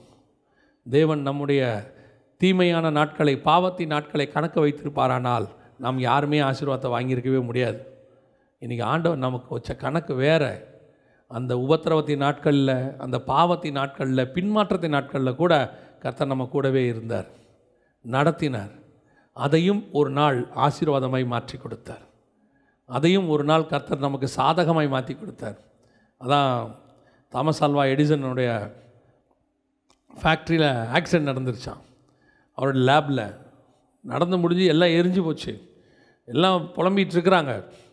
தாமஸ் ஆல்வா எடிசன் உள்ளே போனாராம். இப்படி பார்த்துட்டு பார்த்தா ஒரு இடத்துல ஒரு வித்தியாசமான பொருள் இருந்துச்சான். எடுத்து பார்த்தாராம். பார்த்தோன்னே சொன்னாராம், சந்தோஷத்தில் குதிச்சாரோ ஏன்னு கத்தனாரா என்னன்னு கேட்டாங்களாம். இது ஒரு புது காம்பினேஷன், இந்த காம்பினேஷன் இப்படி ஒன்று இருக்குன்னே எனக்கு தெரியாது, இது ஒரு நியூ இன்வென்ஷன், இது என்னுடைய பேட்டன் ரைஸில் நான் வாங்க போகிறேன். அப்போ அவர் சொன்னாராம், என்னுடைய லேப் வெடித்தது எவ்வளோ நல்லதாக போச்சு பாருங்கள், எனக்கு ஒரு புது பொருள் கிடச்சிருச்சு, இதை வேணா பேட்டன் ரைட் வாங்கிடுவேன். தீமையை கூட கத்தன் நன்மையாய் மாற பண்ணுவதற்கு வல்லமை உள்ளவராய் இருக்கிறார். நாம் தீமையாய் இருக்கிறவங்க தாயின் கருவில் உருவாகும் போதே எப்படி தான் உருவாகிறோம்? தப்பாக தான் உருவானோமா? பைபிள் அப்படி தான் சொல்லுது, பாவத்திலே கர்ப்பம் தரித்தாள். நம்முடைய தப்பை கூட கத்தர் சரி பண்ணுகிறார். அந்த தப்பிதமான நாட்களில் நடந்த தப்பை கூட கத்தர் மன்னித்து நம்மளை ஆசீர்வாதமாய் மாற்றுகிறார். அவர் அந்த தப்புக்கு கணக்கு மட்டும் கேட்டு க்ளோஸ் பண்ணியிருந்தார்னா இந்நேரம் காணாமல் போயிருப்போம். அது ஆண்டவர் கணக்கு கண்டிப்பாக ஒரு நாள் தீர்த்துட்டார், தீர்ப்பார், தீர்த்திருப்பார் சிலருக்கு, ஒவ்வொருத்தருக்கு. ஆனால் முடிவு எப்படி இருக்கும் தெரியுமா? ஆசீர்வாதமாக இருக்கும். அந்த நாட்களின் பலனை கூட கத்தர் உனக்கு கட்டளையிடுவார். கத்தர் அப்படி ஆசீர்வதிக்கிற தேவன். வசனம் சொல்லுது, எகிப்தின் நதி துவக்கி ஐப்ராத் எனும் நதி மட்டும் உள்ளதும். எல்லாத்தையும் கத்தர் ஆபிரகாமுக்கு கொடுத்துட்டார், வாக்கு பண்ணிட்டார். இப்போ ஆபிரகாம் கேட்குற கேள்வியை பாருங்கள், வாசிங்க. ஆதியாகமத்தின் புஸ்தகம் பதினஞ்சாம் அதிகாரம் எட்டாவது வசனம் வாசிங்க. அதற்கு அவன், கர்த்தராகிய ஆண்டவரே, நான் அதை சுதந்திரித்துக் கொள்வேன் என்று எதினால் அறிவேன் என்றான். இப்போ கத்தர் சொல்லிட்டார், நான் அதை சுதந்திரித்துக் கொள்வேன் என்று எதினால் அறிவேன்? நீங்கள் சொல்லிட்டீங்க ஆண்டவரே தேசத்தை சுதந்திரிப்பேன்னு, நீங்கள் சொன்ன மாதிரியே நான் தேசத்துக்கு வந்துட்டேன், நடந்துட்டேன், நீங்கள் சொன்ன வேலையெல்லாம் செஞ்சு முடிச்சுட்டேன். இப்போது நீங்கள் எனக்கு எல்லையும் கொடுத்துட்டீங்க, ஐப்ராத்துக்கு எல்லாமே ஓகே தான். ஆனால் இதை நான் எப்போ சுதந்திரிப்பேன்? சொன்னீங்க சரி, கர்த்தர் வாக்கு பண்ணிட்டீங்க சரி, எப்போ நடக்கும்? பல நேரங்களில் நமக்கு இந்த கேள்வி தான் வந்து கடைசியாக நிற்கும். ஆண்டவர் சொன்ன இடத்துக்கு வந்துட்டோம், கர்த்தர் ஆசீர்வதிச்சிட்டாரு, சொல்லிட்டாரு, ஆபிரகாமுக்கு நல்ல நீடித்த ஆயுசை கொடுக்குறாரு, எல்லாம் போயிட்டே தான் இருக்குது. ஆனால் இருதயத்தில் ஒரு சந்தேகம் மட்டும் நமக்கு எப்போவுமே என்ன செய்யும்? ஓடிட்டே இருக்கும். இது எப்போ நடக்கும்? இது என்னவாய் முடியும்? எப்போ போய் முடியும்? இப்போ ஆண்டவர் சொல்கிறாரு, நான் சொன்னால் கண்டிப்பாக என்ன செஞ்சிருவேன்? செஞ்சிருவேன். அவர் சொல்லியும் செய்யாதிருப்பாரோ, வசனத்தும் நிறைவேற்றாதிருப்பாரோ. பொய் சொல்ல அவர் மனிதன் அல்ல, மனமாற அவர் மனுபுத்திரன் அல்ல. அவர் சொல்லிட்டார்னா செஞ்சிருவார், அவ்வளோதான், மேட்ரு ஓவர். இதுவே நமக்கு போதுமானது. வாக்குரைத்தவர் உண்மை உள்ளவர், அதுவே நமக்கு போதுமானது. ஆனால் ஆபிரகாமுக்கு பல நேரங்களில் நமக்கு என்ன வருது? ஒரு விதமான சந்தேகம் வருது, ஆவிக்குரியவர்களுக்கே வருது. ஆண்டவர் நமக்கு சொன்னது நமக்கே சந்தேகம் வருது. சொன்னீங்க ஆண்டவரை, வாக்கு பண்ணிங்க ஆண்டவரை, ஆனால் இன்னும் நடக்கலையே. ஏன்னா நமக்கு ஒரு டைம் ஃபேக்டர் இருக்கே, நமக்கு ஒரு டைம் ஃபேக்டர் இருக்கே.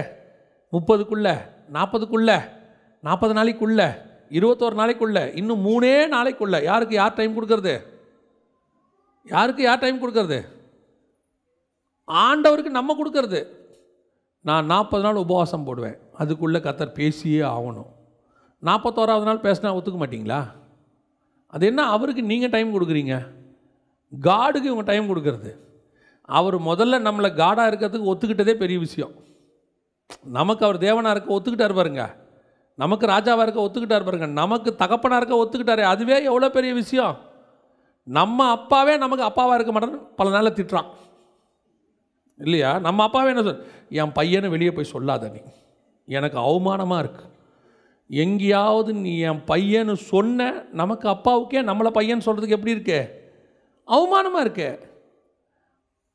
அவர் சொல்லிக்கிறார் நம்மளை, என்னுடைய பிள்ளை நீ, நான் உனக்கு இதை தரேன், அதை தரேன், எல்லாம் சொல்கிறாரு. இது பத்தாததுக்கு அப்பப்போ ஆண்டவரை பார்த்து, எதனால் நான் அறிவேன்? எப்பொழுது தருவீர்? இது எப்பொழுது உறுதியாகும்?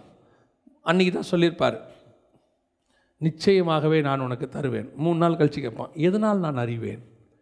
ஆண்டவருக்கு நம்ம மேலே என்ன வரும்? என்ன வரும்? கோபம் வராது, பரிதாபமாக இருக்கும். நான் சொன்னதையும் என்ன செய்ய மாட்டேங்கிறான், நம்ப மாட்டேங்கிறான். கவர்மெண்ட் ஆர்டர் போட்டு சீல் போட்டாச்சுன்னா அது அவ்வளோதான், ஆர்டர் ஓகே, சாங்ஷன்ட், அவ்வளோதான். அதுக்கு மேலே நமக்கு என்ன தேவையில்லை? சந்தேகம் தேவையில்லை. ஆனால் நமக்கு சந்தேகம் வருது. இப்போ கர்த்தர் சொல்கிறாரு, எவ்வளோ நல்ல தேவன் பாருங்களேன். இப்போ ஆண்டவர் என்ன செய்கிறாரு? ஒன்பதாவது வசனத்துலேருந்து பத்தாவது வசனம் வரைக்கும், எட்டில் அவன் கேட்குறான், அவர் ஒம்பது பத்தில் ஒரு விஷயத்தை செய்ய சொல்கிறார். இல்லை இல்லை வேண்டாம், ஒம்பது பத்தில் ஒரு விஷயம் செய்ய சொல்கிறார், நீ செய்ப்பா அப்படின்னு சொல்கிறார். அதோடய அர்த்தம் என்ன அப்படின்னா, நான் சொல்லிட்டேன், உனக்கு என் மேலே என்ன வரல? நம்பிக்கை வரல. நான் சொன்ன வார்த்தை மேலே உனக்கு என்ன இல்லை, நம்பிக்கை வரல. இப்போ ஒன்று செய்வோம், என்ன செய்வோம், நீ போய் ஒரு பலிபீடம் கட்டி எல்லாத்தையும் பலி கொடு, நான் உன்னோடு கூட உடன்படிக்கை பண்ணுறேங்கிறார். வெறும் வார்த்தையில் சொன்னால் பத்தாது, நான் என்ன செய்கிறேன், அக்ரிமெண்ட் போடுறேங்கிறார். இது எப்படி இருக்கு பாருங்க. பல நேரத்தில் நம்ம கிராமங்களில் சொல்லுவாங்க, இப்போ தான் அந்த கோர்ட்டு வக்கீல் ஜட்ஜு இதெல்லாம் ரொம்ப பெருசாகிடுச்சு. முந்தியெல்லாம் சொன்னால் சொன்னதாங்க, வாக்கு சுத்தம் வேணுங்கன்றுவாங்க, ஒரே வார்த்தை. பல லேண்டுக்கு டாக்குமெண்ட்டே கிடையாது. அவங்க என்ன தெரியுமா சொல்லுவாங்க, எங்கள் அப்பா அந்த காலத்தில் இவருக்கு சொன்னி கொடுத்ததுங்க, அது அவ்வளோதான், வாக்கு பண்ணி கொடுத்தது. அந்த காலத்தில் வாக்குக்கு என்ன இருந்துச்சு, அப்படி ஒரு மரியாதை இருந்துச்சு. சொன்னால் சொன்னது தான். எப்போ இந்த அக்ரிமெண்ட் வந்துச்சு, வாக்கு பண்ணுறதெல்லாம் இருக்கட்டும், எழுதி கொடுத்துருங்க. ஏன், வார்த்தை காத்தோடு போயிடும், எழுத்து தான் நிற்கும். நம்ம வந்துக்கிட்டோம் அந்த இடத்துக்கு, நமக்கு நம்பிக்கை குறைஞ்சிட்டுச்சு. அப்போ ஆண்டவர் பார்த்தாரு, வாக்கு பண்ணுற காலத்தில் வாக்கு பண்ணார். இப்போ சொல்கிறாரு, சரி உனக்கு என்ன வேணும், இப்போ நம்பிக்கை இல்லையா, அக்ரிமெண்ட் ஒன்று போடு, நான் சைன் பண்ணுறேன். என்ன சைன் பண்ணுறேன், மூன்று வயது கிடாரி, மூன்று வயது புறா, சில பட்சிகள் எல்லாத்தையும் கொண்டு வந்து பலிபீடத்தில் வை, பலி செலுத்து, ஒரு அக்கினி இறங்கும், அது நான் உன்னோடு பண்ணுகிற உடன்படிக்கை, உன் சந்ததிக்கு இந்த தேசத்தை கடைசி வரைக்கும் தருவேன். அன்னைக்கு உடன்படிக்கை பண்ண ஆண்டவர் தான் இன்னைய வரைக்கும் இஸ்ரேல் யூதர்கள் கையில் தான் இருக்கிறது. அந்த உடன்படிக்கை மாறவே இல்லை. நடுவில் கொஞ்சம் கோவப்படுவார், தண்டிப்பார், துரத்துவார், விரட்டுவார், அதெல்லாம் அவருக்கும் பசங்களுக்கும் உள்ள பிரச்சனை. ஆனால் அவனை கைவிடவே மாட்டார். அந்த உடன்படிக்கை தான் உன்னை எண்ணி கடைசி வரைக்கும் காப்பாற்றும். சொல்லி சொன்ன வார்த்தை உண்மை தான், அதில் மாற்றுக்கிறது இல்லை. இப்போ கர்த்தர் என்ன பண்ணிட்டார், உடன்படிக்கை பண்ணிட்டார். உடன்படிக்கை பண்ணிட்டார்னா அது என்ன செய்யாது, மாறவே மாறாது. இப்போ நம்மோடு கூட கர்த்தர் இயேசு கிறிஸ்துவின் பலி வழியாய் உடன்படிக்கை பண்ணியிருக்கிறார். இந்த உடன்படிக்கை மாறவே மாறாது. இயேசு சொல்லியிருக்கிறாரு, நான் எங்கே இருக்கிறேனோ அங்கே கொண்டு போய் உங்களை வைத்துக்கொள்வேன். அதுதான் நம்முடைய தேசம், அதை தான் நம்ம சுதந்திரிக்க போகிறோம். ஆபிரகாமின் சந்ததிக்கு இஸ்ரவேலை கொடுப்பாரானால் இயேசுவின் சந்ததிக்கு பரலோகத்தையே தேவன் கொடுப்பார். அது தேவன் மூலமாய் உடன்படிக்கை பண்ணப்பட்டது. வாக்கு பண்ணார் பிதா, நான் உங்களுக்கு அந்த தேசத்தை தரேன்னு. ஆனால் இயேசு உடன்படிக்கை பண்ணிட்டார். அவருடைய ரத்தத்தாலே நாம் என்ன செய்கிறோம், உடன்படிக்கை பண்ணுகிறோம். இந்த உடன்படிக்கையினுடைய அர்த்தம் என்ன தெரியுமா, இட்ஸ் அன் கவனன்ட். அதனுடைய அர்த்தம் என்ன தெரியுமா, எனக்கு என்ன இயேசு சொன்னாரோ இந்த அப்பமோ ரசமோ எனக்கு அதை உறுதிப்படுத்துகிறது, கன்ஃபர்மேஷன். அந்த கன்ஃபர்மேஷன் தான் ஒவ்வொரு மாதமும் நம்ம கைக்கு வருது. அந்த உடன்படிக்கையை நாம் நினைவு கூர்றோம், புதுப்பிக்கலை. அது எக்ஸ்பைர் ஆனதான் என்ன பண்ணுவாங்க, ரினியூவல் பண்ணணும். இது ரினியூவலே கிடையாது. இது என்ன தெரியுமா, நினைவு கூறுதல். அப்பப்போ டாக்குமெண்ட் எடுத்து காட்டுறது. யாருக்கு காட்டுறோம், ஆண்டவருக்கு காட்டுறோம். அப்பப்போ கையில் எடுத்து ஆண்டவரே பார்த்துக்குங்க. ஏன் டாக்குமெண்ட்டை காட்டுறோம், நம்ம பண்ண வேலைக்கு நியாயமாக என்ன பண்ணியிருக்கணும். முப்பது நாளைக்கு முன்னாடி நம்ம பண்ண வேலைக்கு என்ன பண்ணியிருக்கணும், எல்லாத்தையும் கேன்சல் பண்ணிட்டு ஒரு ரூபாயிலும் தேசத்தில் இருக்காத ஓடிப்போன்னு சொல்லணும். அப்படி அந்த உடன்படிக்கை எடுத்து காட்டின உடனே அவர் பார்ப்பார், சரி ஓகே எழுதி கொடுத்துருக்கோமா வா. நிறைய நேரத்தில் அப்படி தான் நம்ம ஆண்டவர் முன்னாடி உட்காந்து கதறிக்கிட்டு இருக்கிறோம். ஆனால் அந்த கையில் இருக்கிற உடன்படிக்கை, ஆபிரகாமோடு பண்ண உடன்படிக்கை, கர்த்தர் அந்த ராஜ்யத்தை உறுதிப்படுத்தினார் உறுதிப்படுத்தினார் அதான் ரொம்ப முக்கியம். ஆண்டவர் சொல்லும் போது ஆரம்பத்துலேருந்து திருப்பி திருப்பி திருப்பி ஆபிரகாம்கிட்ட ஒன்று சொல்லுவார், உனக்கும் உன் சந்ததிக்கு நான் தருவேன்னார். இங்கே பாருங்க, பன்னிரெண்டாம் அதிகாரத்தில் ஏழாவது வசனம், கர்த்தர் ஆபிரகாமுக்கு தரிசனமாகி உன் சந்ததிக்கு இந்த தேசத்தை கொடுப்பேன் என்றார். அடுத்து பதினஞ்சாவது வசனம், பதிமூணு பதினஞ்சு, நீ பார்க்கிற இந்த பூமி முழுவதையும் நான் உனக்கும் உன் சந்ததிக்கும் கொடுத்து. அடுத்து ஆண்டவர் பாருங்க, பதினஞ்சு பதினாறு, நாலாம் தலைமுறையிலே அவர்கள் இவ்விடத்துக்கு திரும்ப வருவார்கள் அப்படின்னு சொல்லிட்டு யாரை பற்றி சொல்கிறாரு, பதினாலு, இவர்கள் சேவிக்கும் ஜாதிகள் நியாயம் தீர்ப்பேன், பின்பு மிகுந்த பொருளோடு புறப்பட்டு வருவார்கள், நீ சமாதானத்தோட போ. இப்போ ஆண்டவர் திருப்பி திருப்பி சொல்கிறார், உன் சந்ததிக்கு தருவேன், உன் சந்ததிக்கு தருவேன், உன் சந்ததிக்கு தருவேன். அப்படின்னா என்ன அர்த்தம், நீ தேவன் சொல்கிற இடத்துக்கு வந்து அவர் சொல்கிறபடி நடந்து அவரோடு கூட உடன்படிக்கை பண்ணுவாயானால் தேசத்தை கர்த்தர் நமக்கு மட்டும் இல்லை, ஆசீர்வாதத்தை நமக்கு மட்டுமல்ல நம் சந்ததிகளுக்கும் எடுத்து வச்சிருப்பார். அதனால தான் வசனம் சொல்லுது, கர்த்தராக இயேசு கிறிஸ்துவை விசுவாசி, அப்போது நீயும் உன் வீட்டாரும் ரட்சிக்கப்படுவதில்லையே. நீ நடக்கிற நட அவனை ரட்சிக்கும், நீ உன்னுடைய கீழ்ப்படிதல் அவனை ரட்சிக்கும், நீங்கள் கொடுக்குற கர்த்தரை கொடுக்குற உடன்படிக்கை அவனை ரட்சிக்கும். இதுதான் கர்த்தர் நமக்கு வச்சுருக்கிற பெரிய ஆசீர்வாதம். ரொம்ப ஆச்சரியம் என்னென்னா, ஆண்டவர் இவங்ககிட்ட ஐபிராத் நதியை பற்றி சொல்கிறார், உனக்கு நான் அதை தருவேன்னு சொல்லிட்டார்ல. ஆனால் அந்த ஆசீர்வாதத்தை யார் சோந்தரிப்பா தெரியுமா? வாசிங்க, நம்ம முடிக்கலாம் அந்த வசனத்தை வாசிங்க. ஒன்று நாளாகவும் பதினெட்டு மூணு. சோபாவின் ராஜாவாகிய ஆதரேசன் ஐபிராத் நதி அண்டையில் தன் ராணுவத்தை நிறுத்த போகிற போது தாவீது அவனையும் ஆமாத்தின் கிட்டே முறியடித்தான். ஒன்று நாளாகவும் அஞ்சு ஒன்பது வாசிங்க. கிழக்கே ஐபிராத்து நதி தொடங்கி வனாந்தரத்தின் எல்லை மட்டும் அவர்கள் வாசம் பண்ணினார்கள். எப்போ? தாவீதின் காலத்தில் இந்த ஆசீர்வாதம் எங்கே வந்துருச்சு? ஐபிராத்துக்கிட்ட வந்துருச்சு. ஈராக் வரைக்கும் யார் ஆட்சி பண்ணியிருக்கிறது? தாவீது ஆட்சி பண்ணியிருக்கிறான். ஆபிரகாமின் ஆசீர்வாதம் யாருக்கிட்ட வருது? ஆ தாவீதுக்கிட்ட வருது. தாவீதின் ஆசீர்வாதம் இயேசு கிறிஸ்துவின் மூலமாக உறுதிப்படும். அதனால தான் ஆபிரகாமின் குமாரனான தாவீதின் குமாரனான இயேசு கிறிஸ்துவின் வம்ச வரலாறு இந்த முழு ஆசீர்வாதமும் இந்த மூன்று பேருக்குள்ளேயே முடிஞ்சிடும். ஆபிரகாமுக்கு வாக்கு பண்ணினதை தாவீது நிறைவேற்றினான். அவன் வந்து அதை பிடிச்சான். அதில் இயேசு வாசம் ராஜ்யபாரம் பண்ண போகிறார். புரியுதா? அப்போது நாம் செய்கிறத நாம் பண்ணுறத ஒழுங்காக பண்ணால் அந்த ஆசீர்வாதம் சந்ததி தோறும் தலைமுறை தோறும் கர்த்தர் ஆசீர்வதிக்க வல்லமை உள்ளவராக இருக்கிறார். அல்லேலூயா. இயேசு வர்ற வரைக்கும் நம்முடைய ஆசீர்வாதம் தலைமுறை தலைமுறையாக இருக்கும். அதுக்கு நாம் ஒழுங்காக இருக்கணும். இப்படி யோசித்து பாருங்கள், ஒவ்வொரு தலைமுறையும் கர்த்தருக்கு உண்மையாக இருந்தால் கர்த்தர் வர வரைக்கும் எல்லா தலைமுறையும் எங்கே இருக்கும்? கர்த்தருக்குள்ளே இருக்கும். அல்லேலூயா. தேசத்தை சுதந்திரிக்க வேண்டுமானால் முதலாவது அவர் சொல்கிற இடத்துக்கு வரணும். ரெண்டாவது அவர் சொல்கிற இடத்துல நடக்கணும். மூன்றாவது அவரோடு கூட உடன்படிக்கை பண்ணணும். இது மூன்றும் நடக்கும்போது கர்த்தர் சொல்லமைகளை நூறு சதவீதம் செய்து முடிப்பார். ஆமேன். நம்ம ஜெபம் பண்ண போகிறோம் தேவ சமூகத்தில். நன்றி ஆண்டவரே, கோடான கோடி ஸ்தோத்திரம் அப்பா. Thank you holy spirit. ஆண்டவரே, நீர் எங்களுக்கு வாக்கு பண்ணி இருக்கிறீர் ஆண்டவரே. அந்த வாக்கு தத்தத்தை சுதந்திரிக்கிற இடத்திற்கு நாங்கள் முதலாவது வர்றோம்ப்பா. எங்கள் கண்கள் காணுகிற இடம் அல்ல, நீர் சொல்லுகிற இடம். எங்கள் மைண்டில் தோண்டுகிற இடம் அல்ல, எங்கள் மூளை சொல்கிற இடம் இல்லை, நீங்கள் எங்களுக்கு சொல்கிற இடம். அந்த இடத்துக்கு நாங்கள் வர்றோம் ஆண்டவரே. ஊழியமோ வியாபாரமோ பிஸ்னஸோ படிப்போ கல்யாணமோ எதுவோ அது கர்த்தர் சொல்கிற இடம், அவ்வளோதான். அந்த இடத்துக்குள்ள நான் போயிடுவேன். ரெண்டாவது, அந்த இடத்துக்கு போனேன்னா கூடாரம் போட்டு தூங்க மாட்டேன், எழுந்திரிச்சு நடப்பேன். அப்பேற்பட்ட தீர்க்கதரிசி சூரிய செடிக்கு கீழே படுத்திருக்கும் போது ஆண்டவர் சொல்கிறார், எழுந்து நட, நீ போக வேண்டிய தூரம் அதிகம்.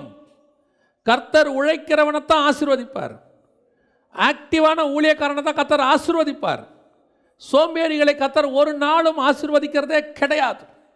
நீ உலகத்துக்கு எவ்வளோ வேலை செஞ்சியோ அதை விட பல மடங்கு தேவனுக்கு வேலை செய்யணும். அழிஞ்சு போகிற உலகத்துக்கு நீ எட்டு மணி நேரம் வேலை செஞ்சிங்க, பத்து மணி நேரம் வேலை செஞ்சிங்கன்னா நித்திய பரலோகத்துக்கு வேலை செய்யும் போது உங்களால் இயன்ற மட்டும் பலன் குன்றி போக மட்டும் வேலை செய்யணும். அதான் ஆண்டவர் எதிர்பார்க்குறாரு, முழு இருதயத்தோடும் முழு பலத்தோடும். இதுக்கு மேலே எனக்கு ஊழியம் செய்கிறதுக்கு பலன் இல்லை ஆண்டவரேன்னு சொல்கிற அளவுக்கு செய்யணும். தானியேல் நூறு வயசுக்கு மேலே ஆகிப்போச்சு, மரிக்கும் தருவாய்க்கு வந்துட்டார். அப்பா ஆண்டவர்கிட்ட கேட்குறாரு, பாருங்கள் எவ்வளவு தாகம் பாருங்கள். அப்பா கேட்குறாரு, ஆண்டவரே ஆயிரத்தி முந்நூற்றி முப்பத்தைந்து நாளை குறித்தும் ரெண்டாயிரத்தி முந்நூறு நாளை குறித்தும் எனக்கு நீங்கள் சொல்லிக் கொடுங்கப்பா. ஆண்டவர் சொல்கிறார், தானியேலே நீ இளைப்பாறி கொண்டு இருப்பா, இன்னுமா உனக்கு கோ அண்ட் டேக் ரெஸ்ட். இதுதான் ஊழியம். ரெஸ்ட் எடுக்கிற வரைக்கும், பரலோகத்துக்கு போகிற வரைக்கும் ஏதோ ஒரு விதத்தில் நான் கர்த்தருக்கு பிரயோஜனப்பட்டு கொண்டே இருக்கணும். நான் நடந்துக்கிட்டே இருக்கணும். நான் ஆக்டிவாக இருக்கணும். நான் முடங்கி படுக்கிறவனாக இருக்கவே கூடாது. ஏலி போல ஆசனத்தில் உட்கார்றவனாக இருக்கவே கூடாது. நான் சில ராஜாக்களை போல உப்பரிக்கில உலாவுகிறவனா இருக்கக்கூடாது. கடைசி வரைக்கும் கர்த்தருக்கு ஓடிக்கிட்டே இருக்கணும். பவுல் பாருங்க, ஓடிக்கிட்டே இருக்கிறான், ரெஸ்ட் எடுக்கவே மாட்டான். அவன் இன்னும் பிரயாசப்படுறான், இன்னும் பிரயாசப்படுறான். அடிச்சாங்க, உதச்சாங்க, செத்தவனு விட்டுட்டாங்க. திருப்பி எழுந்திரிச்சு சொல்றான், வாங்க ஊருக்குள்ள போய் பிரசங்கம் பண்ணுவோம். நான் சின்ன அடிபட்டுருச்சுன்னா இன்னைக்கு நாம அதுக்காக பத்து நாள் ரெஸ்ட்டு, பதினஞ்சு நாள் ரெஸ்ட்டு. உன்னால் போக முடியும்னு உனக்கு தெரியும், உன்னை சுற்றி இருக்கிறவங்களாம் சொல்லுவாங்க கொஞ்சம் ரெஸ்ட் எடுங்கன்னு. உண்மைதான், ரெஸ்ட்டு தேவை தான். ஆனால் ஆண்டவர் சொல்லுவார் போன்னு. அப்படி சொன்னார்னா போயிடுங்க. அவருக்கு தெரியும் தோள் மேலே உட்கார வச்சு எப்படி உங்களை கூட்டிகிட்டு போகணும்னு சொல்லி. கடைசியாய் அவன் இன்னும் உறுதிப்படுத்துகிறான், ஆண்டவரே சொல்லிட்டீங்கப்பா, ஒரு உடன்படிக்கை பண்ணி கொடுத்துருங்களேன். ஒரு டாக்குமெண்ட்டை போட்டு கொடுத்துருங்களேன், ஒரு சைன் பண்ணி கொடுத்துருங்களேன், அதுக்கப்புறம் அது தலைமுறை தலைமுறையாக இருக்குமே. இப்போது ஆட்டுக்குட்டியின் இரத்தத்தால் உடன்படிக்கை அல்ல, இப்பொழுது ஆட்டுக்குட்டியானவரால் உடன்படிக்கை பண்ணப்பட்டிருக்கிறது. அவர் நம்மோடு கூட உடன்படிக்கை பண்ணியிருக்கிறார். முடிவு பரியந்தம் நடத்த வல்லமை உள்ளவராயிருக்கிறார். நம்ம ஜெபம் பண்ண போகிறோம். தேவ சமூகத்தில் ஆண்டவர்கிட்ட ஒப்பு கொடுக்க போகிறோம். ஆண்டவர் உங்களை ஆபிரகாமை போல எடுத்து பயன்படுத்தணும், சந்ததி சந்ததிக்கு கர்த்தர் ஆசீர்வாதத்தை கொடுக்கணும்னா இந்த காரியங்கள் செஞ்சால் தான் முடியும். ஏதோ வாக்குத்தத்தம் கொடுத்துட்டாரு ஒன்றாம் தேதி இதோட இது கடைசி வரைக்கும் இருக்கும், இல்லை இல்லை. அதனால தான் நம்ம எந்த வாக்குத்தத்தையும் வாக்குத்தத்தமாக சொல்கிறதில்ல. அதை சுதந்திரிக்கிற பொறுப்பு உங்கள்கிட்ட இருக்குது. பைபிளில் இருக்கிற எல்லா வாக்கு தத்தங்களும் உங்களுக்கு தான், ஒன்று விடாமல்.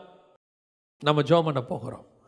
கரங்களை ஆண்டவருக்கு நேராக உயர்த்தி, சர்வ வல்லமை உள்ள எங்கள் ஆண்டவரே, தர்மியான வேலைக்காய் ஸ்தோத்திரம். நீ சொல்லியும் செய்யாதிருப்பீரோ ஆண்டவரே. ஆண்டவரே, எங்களை நாங்கள் தாழ்த்தி ஒப்பு கொடுக்குறோம், தருகிறோம். எங்கள் பலவீனங்கள் மாறட்டும், எங்கள் சோம்பேறித்தனங்கள் மாறட்டும். இன்னும் ஆக்டிவாக, இன்னும் உற்சாகமாக, முடிஞ்ச வரைக்கும் ஆண்டவரே, நான் பார்க்குற வரைக்கும், என் கண் பார்வை இருக்கிற வரைக்கும் நான் உமக்காக பார்ப்பேன் ஆண்டவரே. என் காதுகள் கேட்குற வரைக்கும் உடைய வசனத்தை கேட்டுக்கிட்டே இருப்பேன் ஆண்டவரே. என் கால்கள் நடக்கிற வரைக்கும் உமக்காக நான் நடந்துக்கிட்டே இருப்பேன் ஆண்டவரே. என் கைகள் செயல்படுகிற வரை உமக்காக நான் செயல்பட்டு கொண்டே இருப்பேன் ஆண்டவரே. என் ஜீவன் இருக்கிற வரைக்கும் அந்த ஜீவன் உமக்காக வாழ்ந்துக்கிட்டே இருப்போம் ஆண்டவரே. எங்களை ஒப்பு கொடுக்குறோப்பா, பொறுப்படுத்திக் கொள்ளும், வழி நடத்தும். வந்த ஒவ்வொருத்தரையும் ஆசீர்வதியும். இயேசுவின் நாமத்தில் பிதாவே.